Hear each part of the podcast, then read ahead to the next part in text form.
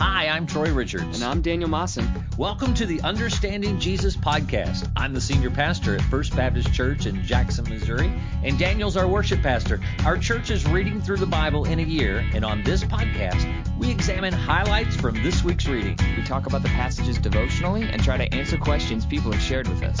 Our hope is that you'll discover how amazing God's Word is and how enjoyable it is to read for yourself, which is the key to understanding Jesus. Hello and welcome to the Understanding Jesus podcast. Bum, bum, bum, bum. We Hey, are, everyone. Yeah, Josh is with us. We're gonna probably insert Josh in the bumper Yeah, at some point because he's I kind of a regular now. Uh, He's, yeah, he's Ooh, kind uh, of regular. Uh, but yeah, if you're if this is your first time, we're just uh, about to talk about the Bible. We read through the Bible in a year here, and uh, we every week we talk about the week's reading just together. Yeah, yeah. So- And this week uh, we read through Genesis 47. We closed out Genesis. We started into Exodus and we got all the way through Exodus 10. So um, we did Psalm 13, uh, 14, 15, 16, and 17. And uh, Proverbs chapter 4, all the way through chapter 5. And then Matthew 15 through chapter 20. So those are the things we're going to be talking about Yep. today, and uh, excited. And like I said, if you've not uh, read those chapters, it's okay. Uh, this is kind of like the Cliffs Notes version. Uh, we're, uh, so spoiler alert. we're going to tell you how. Genesis ends when we come back.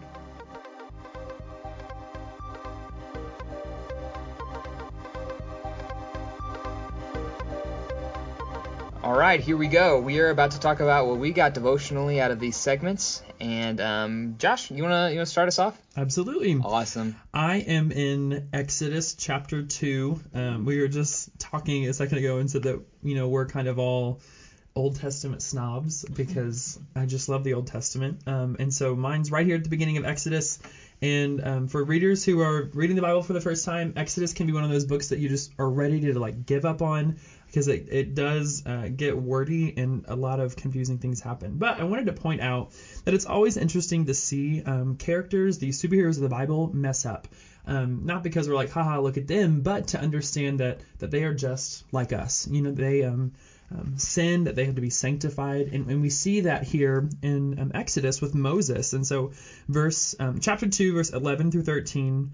Actually, we'll just read 11 through 12. It says, One day when Moses had grown up, he went out to his people and looked on their burdens, and he saw an Egyptian beating a Hebrew, one of his people. He looked this way and that, and seeing no one, he struck down the Egyptian and hid him in the sand. Um, and so, if you go on to read it more, we see that he begins to feel ashamed of what he did. But I wanted to point out that as as we're beginning Exodus and as we're reading throughout the rest of the Old Testament, that that Moses is in there. We can we can see his sanctification process from here at the beginning um, and the end where we find him. We see Moses mess up. We see him be sanctified. We see him um, be more like the character of God. And that that's something always encouraging um, for me to see is that you know that he messed up and that he had to be sanctified just like we do. And so when we're reading that when we're reading scripture, remember that when you see something that doesn't line up with what God says, don't follow it, right? It's like, well, Moses killed someone, so surely it's like no. Um, in Genesis, he said, don't shed the blood of a man because they're image bearers of God. And so, you know, read that and understand that Moses is sinful just like us. Were you struggling with murder before you got to that passage? Was that something? No, you were- no, Moses no, is no. just Is that- like us, is and that it's tempta- comforting. Is that a temptation? yeah. Let us know. We need to know. I'm letting you all know now that I have no temptation to murder anybody yet. I wouldn't say that I'm free from temptation to murder. I would just say that I'm free from sin. Oh wow. Okay. Uh, As long as all the cards are on the table. All right. Yeah. Um, anyway, so yeah, thanks, Josh. see, Josh. Daniel can also be sanctified in this as well. Moses speaks sparks special interest in my heart for that. That's right. That's good. oh good. my. Cool, man. That's awesome. That's awesome. It is. Yeah. So awesome, anyway, yeah. whole point. As you're reading through Exodus, notice um, the sanctification of the characters, even through the Mm. Bible. I mean, you can look at Jacob and, and see his sanctification too. So that's something fun to. to And we are all to me. being sanctified. Yeah. Yeah. Yeah. Yeah. Yeah, I think that well, sometimes we we look at people in the moment they're in and think mm-hmm. that's who they're always going to be. No, mm-hmm. we're, and we're all it's always a process, and you may catch somebody at a particular point in their sanctification process where they're where God just hasn't finished that little mm-hmm. portion of them. Yeah. And so He tells us not to judge each other. So, Right. um, but Don't judge each other. and then if you see somebody who's judging other people, maybe they just aren't sanctified yet. So, Right. Yeah. so Maybe you should judge them for not judging people. Or don't judge them at all. Hmm. something like that. That's right. Okay. Thanks, Josh. Wonderful. You're welcome. All right. Well, mine actually comes from my first one comes from the same chapter, just a little bit later, towards the end of it, chapter two in Exodus. Um, and I'll just read it. It's 23 through 25. Um, it says, After a long time, the king of Egypt died. The Israelites groaned because of their difficult labor, and they cried out. And their cry for help ascended to God because of the difficult labor. So God heard their groaning, and he remembered his covenant with Abraham, Isaac, and Jacob. And God saw the Israelites, and he took notice. And it's kind of like it's kind of like the prologue, like, and then God took notice, and things are about to pop off here. Um, but what I wrote down is that God's, uh, you know, we have this these euphemisms, and both of my observations from this week's reading are kind of centered in euphemisms that we say. And and the first one is that God's eyes are always on His people, right? We say that, and we believe that. It's it's important to believe that that God's eyes are always on His people, but um, if we zoom in, we find that our prayers actually spark like special attention from Him, and that's important too to realize that um, you can't believe in effective prayers and God's equilateral viewing of His people at the same time, right? Um, so it's kind of like, and I, I think of it like my response to injustice between my sons, right? I watch them, um, and sometimes I'll allow a situation to play out where one is taking advantage of the other, and you would think my four-year-old would generally have the upper hand on my one-year-old.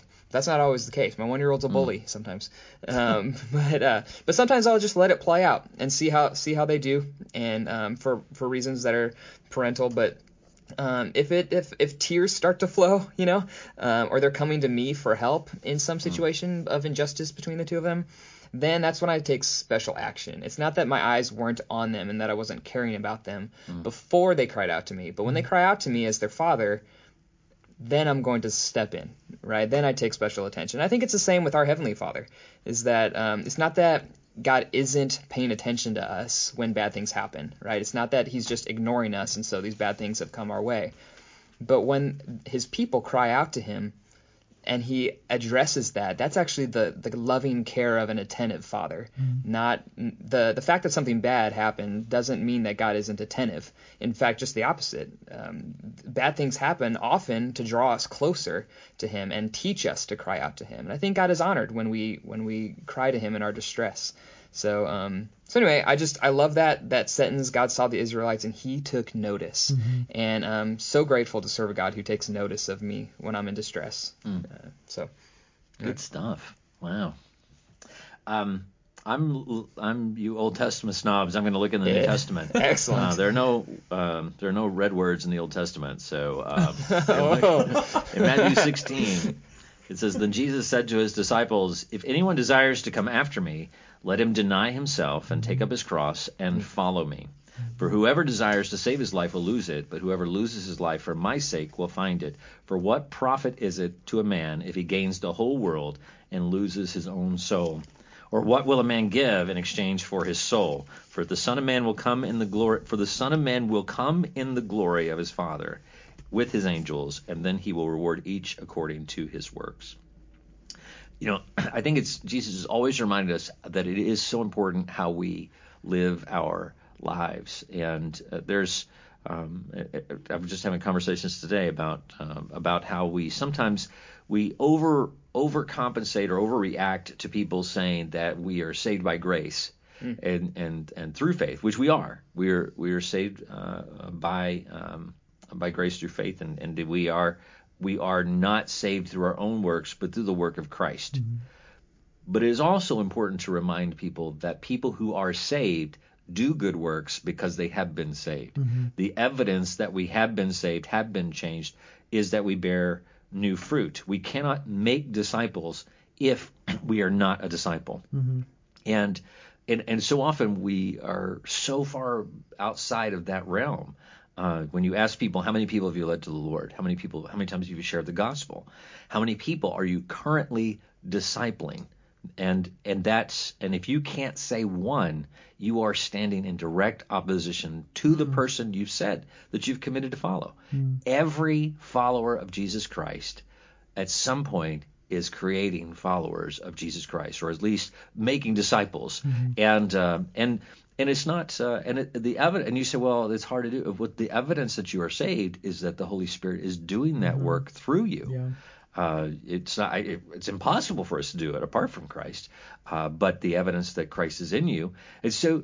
And, and people get so offended at that. They're like, "Oh my goodness, you are you trying to say I'm not a Christian?" It's like I'm not trying to say anything. I'm just, I'm just, I'm just sharing the truth. And but if you look at your life and you don't see that, you should be concerned. It should draw you back to God and say, God, why am I not doing this? And and he's got an answer. I guarantee it. I know I've come to him and asked that question, and uh, and he has um, he has given me that. Um, give me the answer many times because you're disobedient, you uh, I, I have, you know, uh, I, so much of the indoctrination I've received over the years comes from people who seek to salve their consciences and hold to a philosophy that assures them of glory and heaven apart from their works. But the evidence of a changed life is good works. And, uh, and God loves us too much to leave us in a meaningless life filled with filth and despair. So, you know, as I get older, I'm willing to extend grace more, but I also see the great importance of faithfulness. Um, and I think it's it's something as as I get closer to seeing Him, uh, and every day we always get a little closer to being there face to face with Him. Um, I'm a little more cons- more concerned about am I being faithful to do the things that He put me here to do. And, uh, and I think we all need to do that. But just be aware that you may have been told by somebody, oh, you're good, everything's fine. But they may not be telling you that based on what the Bible says. They may be telling you what they have come to comfort themselves with uh, because they themselves are not being faithful. That's what people have done. I mean, uh, look through all through the Bible. That has always been what Israelites have done. It's what uh, the people before uh, Moses did, people after Moses did, people during the time of Jesus, uh, and and people do that today. People are telling you uh, what they think because that's what they've come up with to live with themselves. We want to know the truth, and the truth is what sets us free. I love what you said, and uh, how like us to try to absolve ourselves from guilt Yeah. in stuff, you know, like or just or seek out people who tell us that we're all right, um, and and that's that's that's just more sin heaping Right. up on ourselves. So we're causing other people to stumble yeah, them. yeah, and we believe that we're we're free from sin. Even like like us as you know, we're the like the ministry folks in this room. Yeah. Um, we um, we're not exempt from failing in to, to do what God has called us to do. Right. Um, we're in fact very prone to it because He's called us to do high things. I'm so thankful for the people God put in my life who told me the truth. Yeah. Who said, you know, I remember I was in Campus Crusade and I, I had a guy before I when I was first attending. I got tired of going. I was in college. I had better things to do. And I, there was this one guy who would call and he said, uh, "Hey Troy, uh, we're meeting next week. Are you gonna be able to be there?" And I'm like, "Yeah, sure, I'll be there." I had no intention of going, you know, but it's just something you say to Pat. Uh, and so about three times he did that, and then he came to my dorm room and knocked on the door, and he said, "Hey, I need to talk to you about something." And and I was like, "Sure, whatever," you know. So we're talking. He says, uh, "You're a liar." And I was like, "What?" I was like, "What? Who do you think you are?" You know, it's like, "How dare you come in?" You know, and and he left, and I was like calling people and saying how awful this guy was, mm-hmm. and and and trying to think of things about him that you know to tell people, and and then it was like all of a sudden the Holy Spirit's like.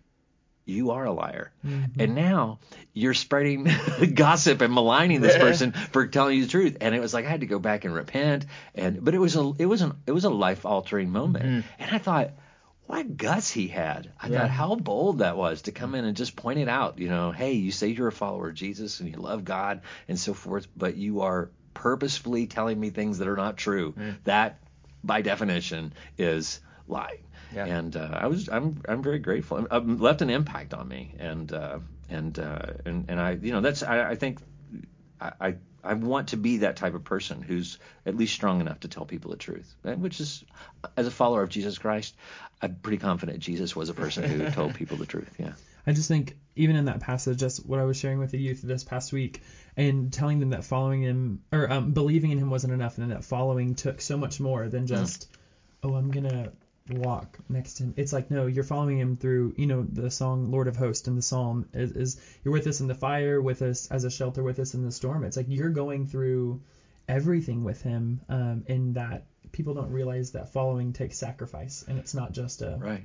A justifying. For, I think we need to ask people not are you a Christian because the term Christian is so Right. diluted, but to say are you a follower of Jesus Christ Right. because that's really what's important. Jesus was looking for followers. Yeah. He wasn't looking for he wasn't looking for leaders. He was looking for people Mm-hmm. who would follow him in submission, and uh, and that really is the the litmus test if we are confident in our own salvation. It's because we're followers of Jesus Christ. Yeah. Cool. Yeah. Um. So my next um, just thing that stuck out to me is in Psalm 16. Um, the whole psalm is really good, um, and I just was kind of rejoicing over my past um, few months, especially being here at this church, and this um, this psalm was what we were reading, and it, it really did remind me of the season of life that I'm in. Uh, reminded me of where God has put me, and um, just how faithful He's been to me, and how even in my unfaithfulness He's there. And so, um, Psalm 16 verse 1 says, "Preserve me, O God, for in You I take refuge." Um, verse 2, I say to Lord, You are my Lord, I have no good apart from me. And then verses 5 through 11 um, are just so good and, and very relevant to me right now in this season. So I'll go ahead and read those. But it says, The Lord is my chosen portion and my cup. You hold my lot. The lines have fallen for me in pleasant places. Indeed, I have a beautiful inheritance. I bless the Lord who gives me counsel. In the night also my heart instructs me. I have set the Lord always before me because he is at my right hand. I shall not be shaken.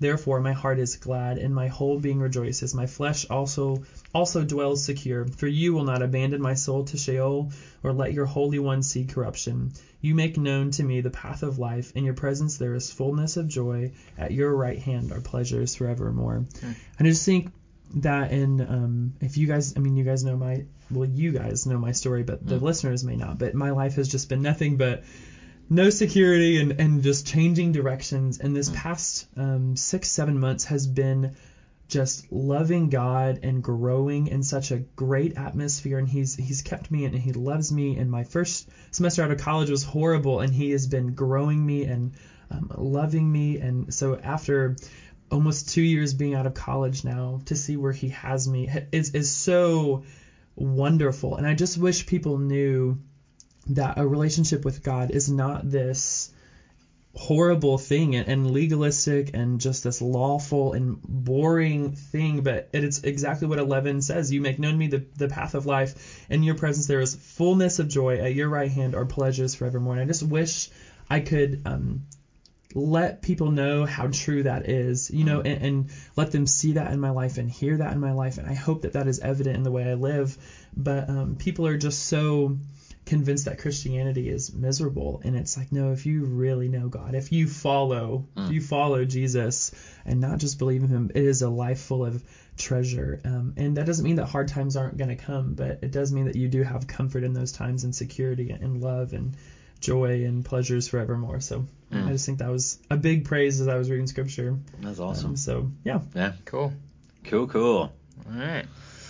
Okay, um, so bef- between segments, we, we kind of decide, wh- okay, I'm going to go here. I, I was kind of drawn to this section, and Josh and I were just kind of on the same page for, for both of them because we both had Exodus 2 and we both had Psalms, and he chose 16, but I chose 15. So I'm going to cover that. It's just five verses. Um, I love Psalm 15. really? Yeah. So that's cool. I didn't choose that one, but uh, it is. It's, it's special. yeah, it's You- special. That's yeah. cool. Um, I'll read it in just a bit, but um, this is the description of the godly man, right? And um, the question is asked here in the first um, couple lines, like who who can dwell where God is, or or better maybe who who can share space with God. And um, if you if you read the Bible a lot, when it asks that kind of question, you're you're you get kind of trained to say, well, no one, right? Nobody can do that. Um, but it gives an answer, which is amazing. Like it kind of swaps you, it tricks you, um, because it um, it says it, uh, and I'll read it from here. It's just a few verses. The one who lives honestly, practices righteousness, and acknowledges the truth in his heart, who does not slander with his tongue, who doesn't harm his friend or discredit his neighbor, who despises the one rejected by the Lord, but honors those who fear the Lord, who keeps his word whatever the cost, who does not lend his money at interest or take a bribe against the innocent. The one who does these things will never be moved. Okay, so it's like it's not nobody, it's somebody. It's this kind of character of person. And I think too often in American theology, um, we say, and this is the second euphemism from me today, but we say that the believer always has access to the throne, right? And that's a truth. Again, that's another truth that we really should hold dearly and like closely to the vest because like that is that in a way that's massively true and important for the Christian. But I think too often we divorce how God um, has acted throughout history towards His people and played it with these shiny euphemisms that are just we we consider to always be true in every circumstance, but when the text is actually saying something different, and that is um, just Psalm 15. It's not everyone, it's not every believer, because there are believers who are not this high, this character person. Right. Um, those people just don't have close access to the Lord. It's not that they have no access, but they don't dwell where He dwells. They don't live in the same space that He lives. Um, and the one who lives honestly, you know, we talk about liars. You know, it's not that liars don't go to heaven. You know, well, you talk, you know, there's that little children's song about Revelation 21:8, Yeah, of course, exactly. but Liars go to hell. Liars go to hell. Yeah, but um, but but I know, like, I mean, like Troy, you were talking about, you know, they called you on being a liar Right. in in college. Um, you were a Non, believer. non-repentant liars go to hell. Yeah, non-repentant liars go to hell. And there, and there's this level of integrity that that you can really truly live closely with the Lord if you're this kind of person. Um, the Lord actually draws you close. And again, it's not that you don't have access if you're not all these things, but man, don't let don't let that fact be an excuse for me to not to not eagerly desire to be a better man of, of, of God Right. um, and to live as close to Him as possible.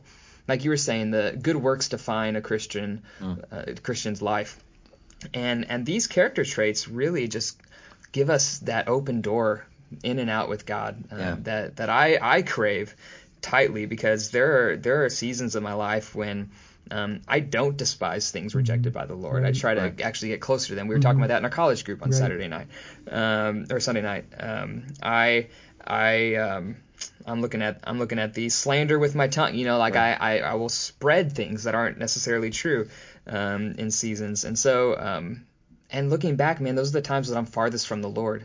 And I think it's kind of it's it's this vicious cycle because on one hand, if you're far from the Lord, you're going to get in those things, but the longer you're in those things, the further you push God's presence away Right. from you, and that's kind of a scary place to be for the believer. Um, so I think kind of going along with what you're saying is a lot of people feel like that's not attainable when in fact it is. If Mm-hmm. Yeah. you're in Christ, you're a new creation. And a lot of times people um, just can look at themselves and be like, oh my gosh, I- I'm a sinner. I'm so bad. Even as they're in Christ. And it's like, well, yes, but you're also a new creation and you need to be renewed in the spirit Mm-hmm. Yeah. of your mind. And remember, the Holy Spirit lives inside of you and you can be honest and you can be someone who doesn't defile the, you know, or you can hate sin, you can Right. you can speak good things. It's like we have to remember that we are a new creation and we have to live in that rather than living in I'm a sinner. It's like yes, that's true, but you're also a new creation, so live like that. right it. and i've and and to testament to that like i've had places i, I mentioned where i have been I, I, I have been far away from the throne as a believer, but I've also had moments where I was this guy. Mm-hmm. Yeah, You know, I've been this guy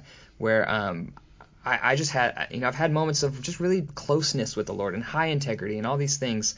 Um, so, so I know it's achievable because I've been there. Yeah, but it's also it's also designed. It's kind of like the Sermon on the Mount. It's designed to to make you feel in, inadequate. It's mm-hmm. designed to make you feel as though this is who I should be, but I'm not.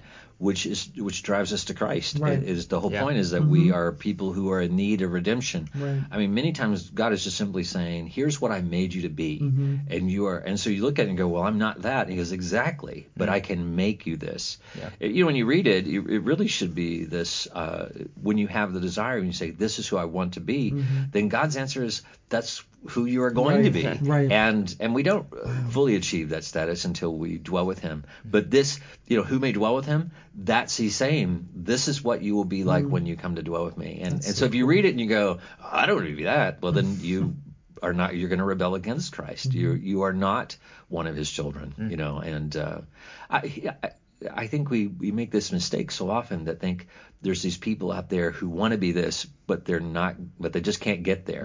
That is not the gospel at all. Yeah. The gospel is is that everybody who wants to be this person.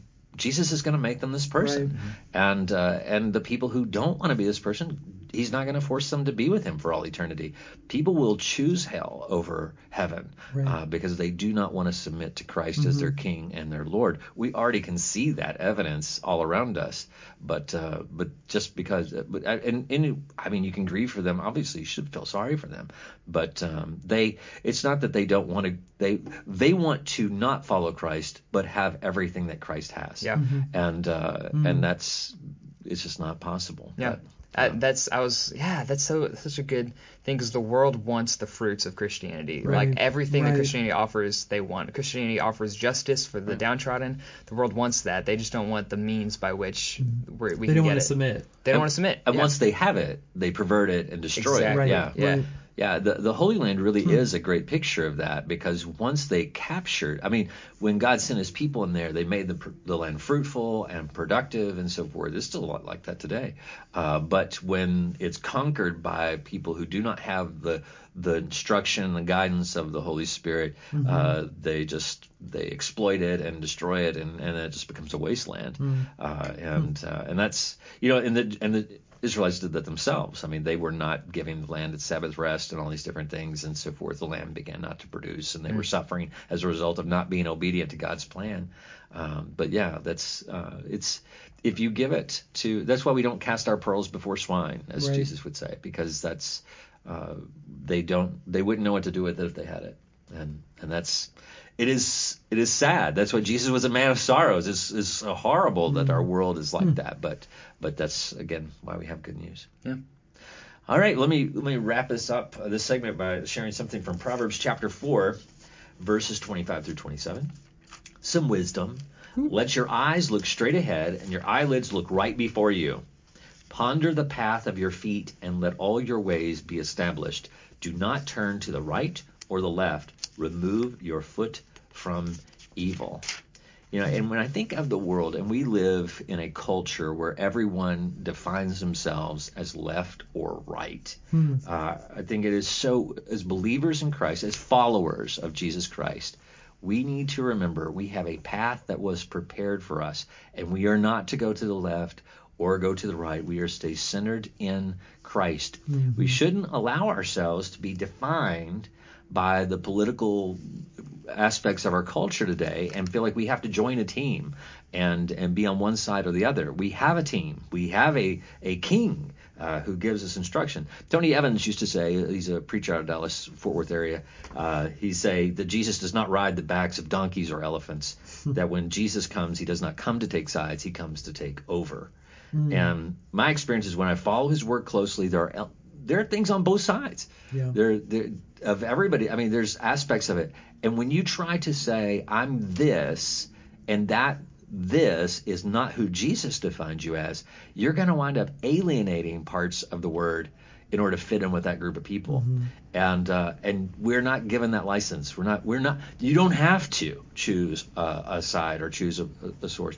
There is nothing in the Bible that says you have to be Democrat. There's nothing in the Bible that says you have to be Republican. Uh, in fact, we are to be identified with Christ Right. and and Christ alone.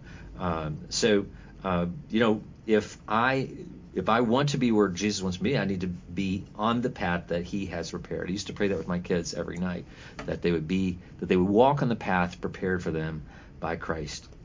And um, and you know, uh, there is much in both parties that do not align Right. with Jesus, and uh, because they are filled with people who do not worship Christ, who do mm-hmm. not follow Him, or not mm-hmm. faithful to Him, do not know His Word, do not do not love His Word, uh, and so we need to be wary of people who claim friendship with God but are really wolves in sheep's clothing. Mm-hmm. People want to claim us on their side because they want something from us. They Right. want what God has to give. They and and so they say that they identify with us, but they don't identify with us. They do not know our Lord. They do not know our Christ. And so hmm. I, I think you know I, I say this, I, I'm thinking that we all know it, but we need to we need to be listening to the Word more than we need to be listening to the news. I mean, the news makes us aware of what's going on. I think, Right. but but uh, Oswald Chambers used to say this. He said, God makes us aware of what's happening in the world. He makes us aware of what's happening in other people's lives, not for the sake of sharing that with other people, but showing us how we need to pray. Then we pray to our God. It's the word of God that we share with other people, not the word of the world. And uh, and I think we do too much sharing the word of the world and not the word of God. Yeah. So. Wow, stuff, man. good. All right, we're going to answer some questions when we come back. I'm excited. I always like doing questions. I know. So, anyway, we'll be back in a second.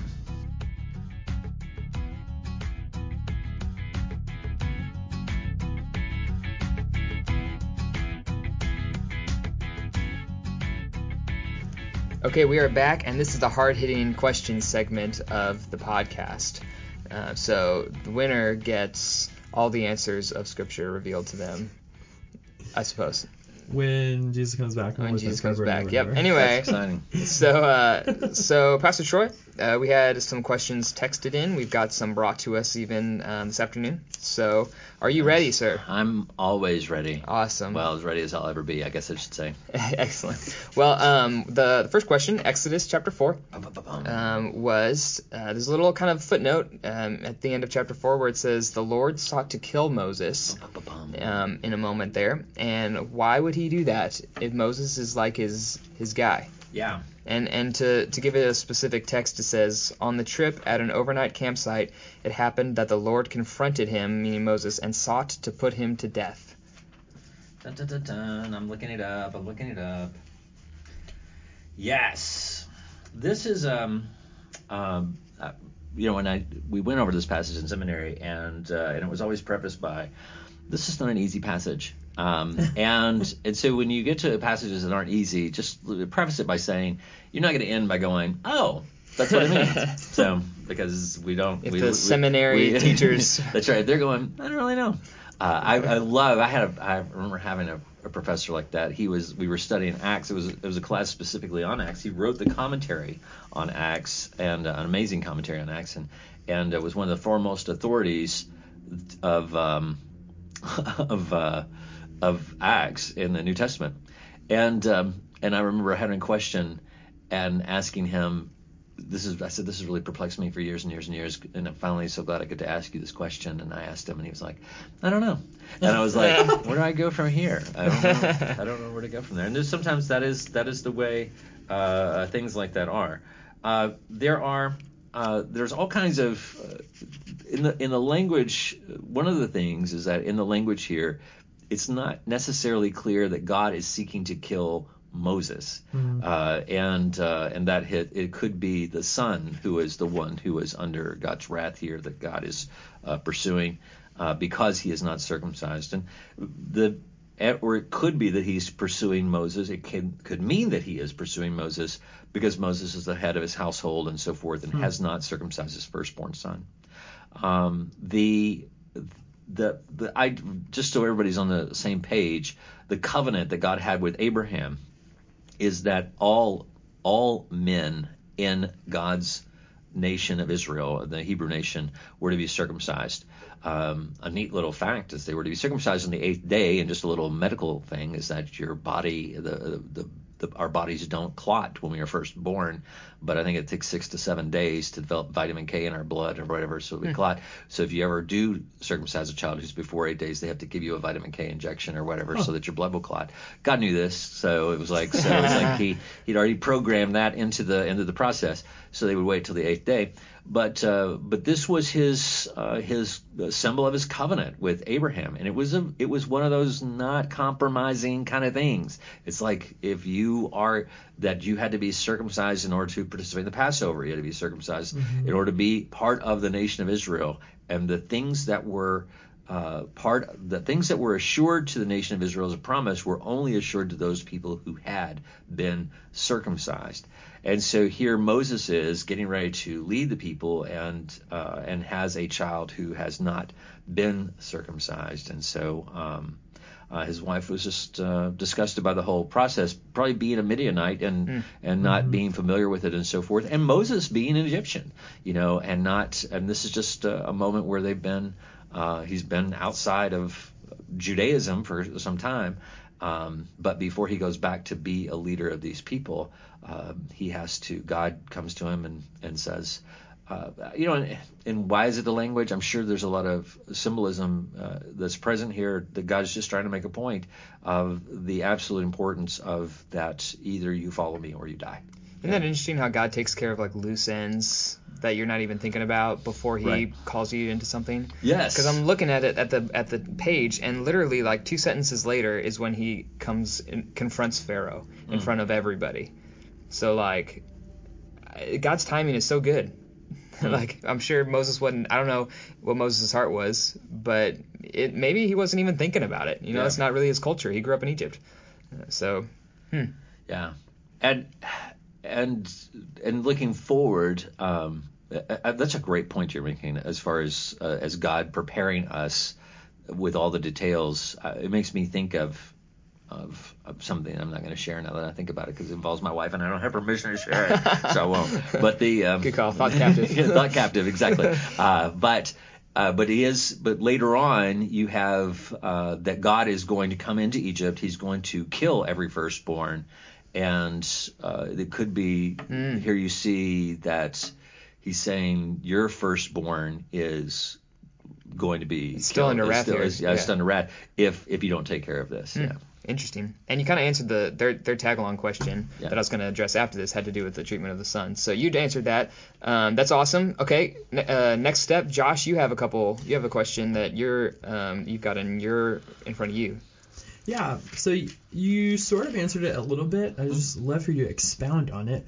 But kind of what you're talking about with these plagues, right? Mm-hmm. That he's plaguing each, or he's a, where we just read, he's about to plague Egypt. Right. So why why did God do all these plagues? Was it to punish Egypt? Was like what what what was the point of all of this madness? One of the like? hardest one of the hardest things about that to expound upon it a little bit more Mm-hmm. is the the phrasing that God says I am going to harden Pharaoh's heart Mm-hmm. and it's like so it's almost implies like Pharaoh's about to give in and then God steps in and says no I'm not going to let you give in to make this even worse um, and it's like if, if Pharaoh's heart was softened, because that's what it implies. The Pharaoh had a soft heart, and he's getting ready. Well, well, why don't I just let him go? And then God steps in and goes, "No, more people have to die." Uh, and it's like that's that's not the way this is uh, unfolding. Uh, and we all through um, the the first five books of the Bible, especially, we have we call them anthropomorphisms. We we try to describe what God is doing in terms that we understand as as people. So we give him human characteristics and so forth to kind of uh, to make it understandable. But uh, we also have to look at those things in light of the greater revelation we have of God all the way through the rest of the Old Testament, and also Jesus Himself coming and showing uh, us a clarity um, of of um, a, a clarity of, of what God is doing um, with His people and uh, and the when Moses is going to Pharaoh and is going to uh, have them take them out to worship and so forth, God has already said that uh, He is going to not allow it. He He knows God knows this in advance. This is this is what we already know about God. God already knows how this is going to unfold and where it all, is all going to go and so forth. From my perspective, from a human perspective, it would appear as though God were hardening his heart or God because God is sovereign. And and obviously he could force Pharaoh to do it, but he's he's really giving Pharaoh over to his own sin, giving Pharaoh over to his own nature and so forth. So uh, these plagues are to demonstrate God's power. And each of these is to demonstrate that God is greater than the gods that the people of Egypt are following. And so they have like the they worship the Nile and they and they worship especially the Nile and so forth and the gods of the sun and the gods of so they worship the sun god. He brings darkness to show you know you don't have any of these powers or whatever. But the um, um, but he's he's trying not just to say I'm more powerful than Pharaoh. He's like I'm more powerful than any god that you worship, Right. any practice that you have. Remember the diviners came out and they at first were like we could do this and we can do this, but he's like then and then God would come back and go well here's something you can't do, Right. and they would even admit that this is bigger than us. We can't do this, and then they begin begging Pharaoh let these people go. You know these their gods are too great, they're too strong. But think about it, if he lets them go, he's defeated. He's allowed these slaves of, of Israel to rise up and defeat him as the Pharaoh. I mean, how much pride and is hmm. lost there? And even after they left, even after his firstborn son is killed, and all these, because you have the, the part that always boggled my mind is like, why does he let Moses live? It's like Yeah. he's right there in front of you. Just Right. take him out. It Right. seems like, but see, he recognizes that it's not Moses. He knows it's his, it's Moses' God, and uh, and killing Moses doesn't do anything. In fact, killing Moses may just be Make the it whole. worse. and there- so there's a fear that's coming in. Yeah. And so you see Pharaoh begin to fear God, but God doesn't allow him to um, to do the right thing. If you want to think of this, uh, God's hardening of his heart, uh, that God doesn't allow him to take the easy route out. It's like you are rebellious against me Yeah. and and I'm going to you're gonna you're gonna see this rebellion to the end, and, and and my wrath is gonna be full. Yeah. It's I'm not gonna I'm not gonna appease my wrath because you're starting to feel like you're it's hurting. Uh, and that, if you think about it like that, it's like a strong-willed child who uh, I, don't, I hate using the term child because it's not it really wouldn't be a child, but but anyway, I don't get too caught up in the analogy. But it's like a strong-willed child who you spank and they're like, nah, I don't care, I'm you know it's, I'm still good. It's like well, if somebody's done something wrong and they deserve this wrath. And they come and they're and they're like, you know, oh, I'm so sorry, I'm so sorry, I'm so sorry, I'm so sorry. Uh, then um, you are tempted to say, well, I'm going to ease up. But if you are being just, then you have to give them the full punishment that you're doing. So he, God, that's why it's saying God hardened his heart so that he would get the full punishment that uh, the wrath that they'd incur. They had he had he was responsible for afflicting the people of God. Right. He was responsible for keeping them in slavery, and God is going to pour out His wrath, and uh, and does in a big way. And and then ultimately, uh, the final, I guess, the consummation of that uh, wrath is when He destroys the entire army in the Red Sea. So Yeah. Yeah, that's cool. You know, you mentioned uh, the part. This is just supplemental. I could pro- we could probably end the podcast. This isn't very important, but um, you mentioned like at some point the magicians couldn't duplicate God's stuff anymore. And uh, I was reading the actually this section obviously the other day, and um, that that plague that they couldn't replicate was the gnats. And I'm thinking, why the gnats? Why why could why wasn't it like the river turning to blood? That seemed pretty difficult. Why how come they could do that one but not the gnats?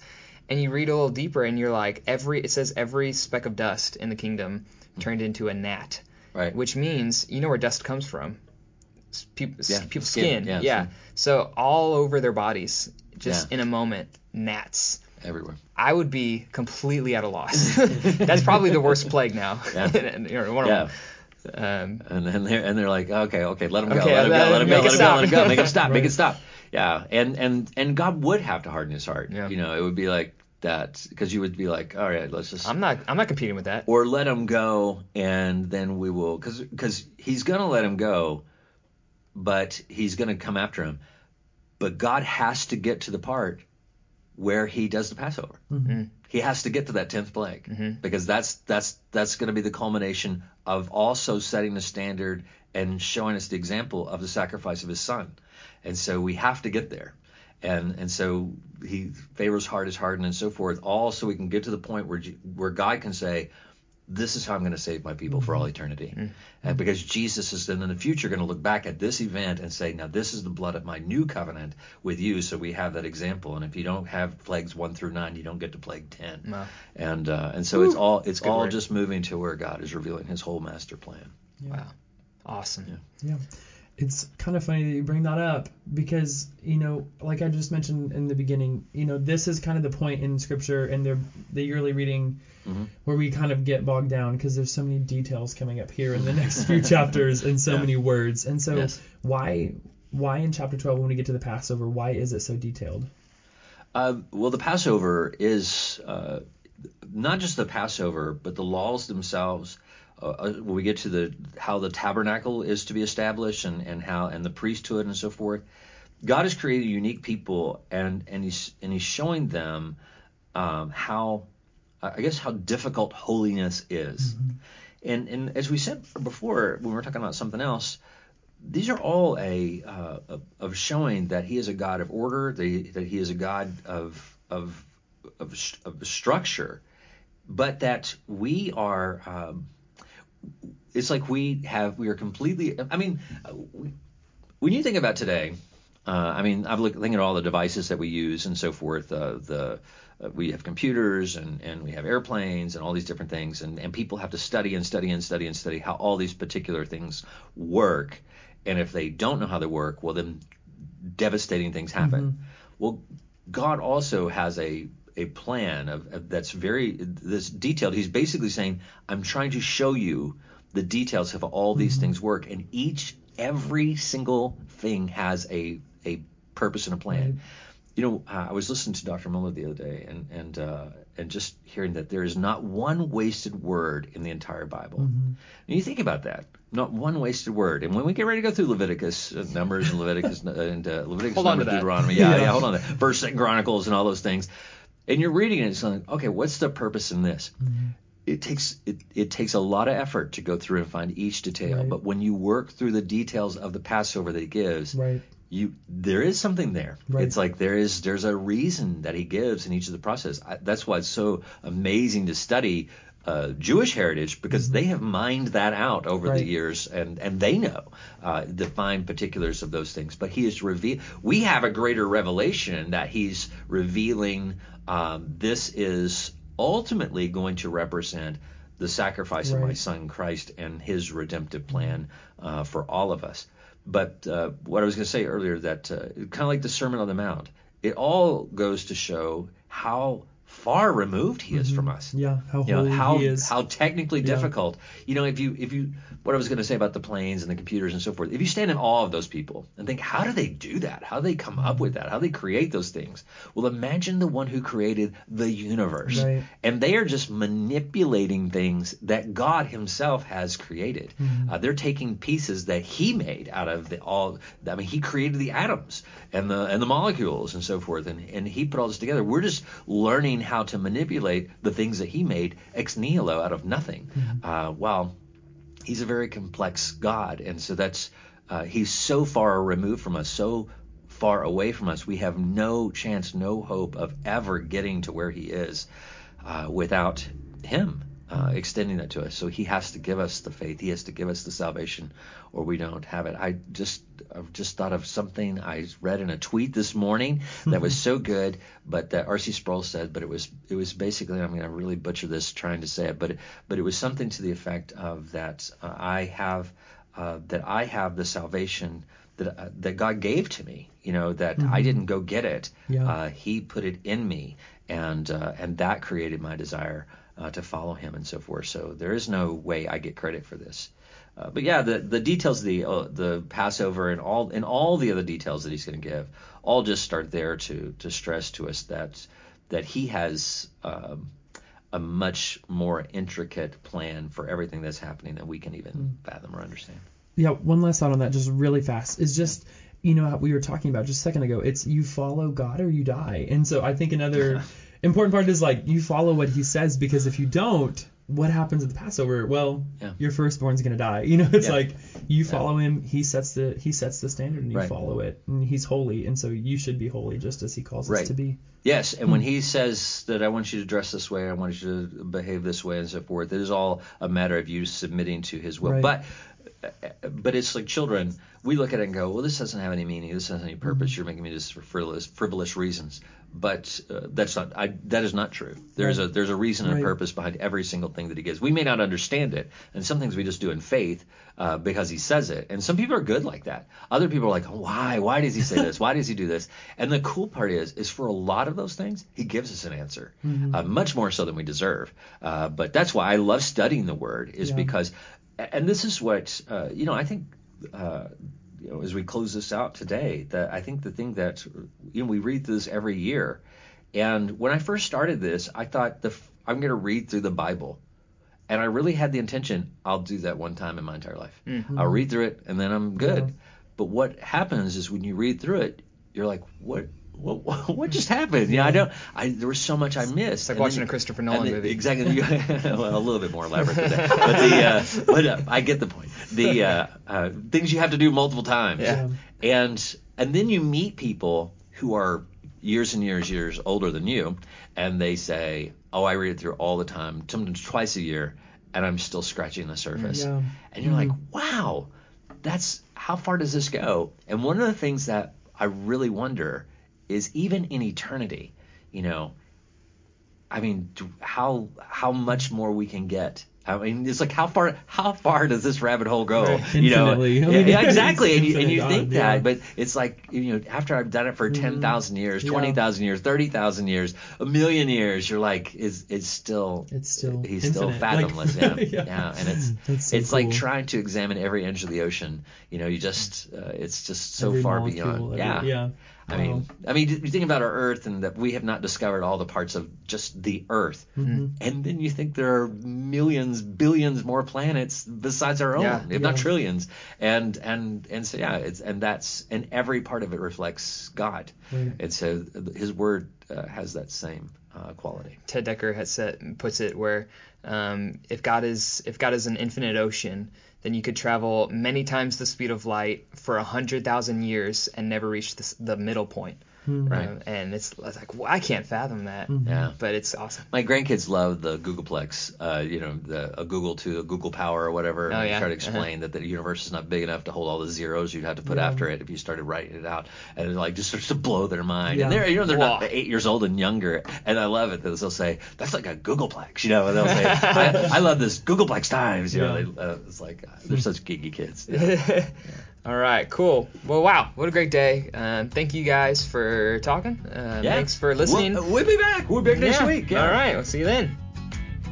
Thanks again for listening to the Understanding Jesus podcast. If you would like more information on Understanding Jesus or First Baptist Church of Jackson, or would just like to submit a question or comment, then you can call the church office at 573 243 8415, or you can email us at office at fbcj.us. Thanks so much. We'll see you soon.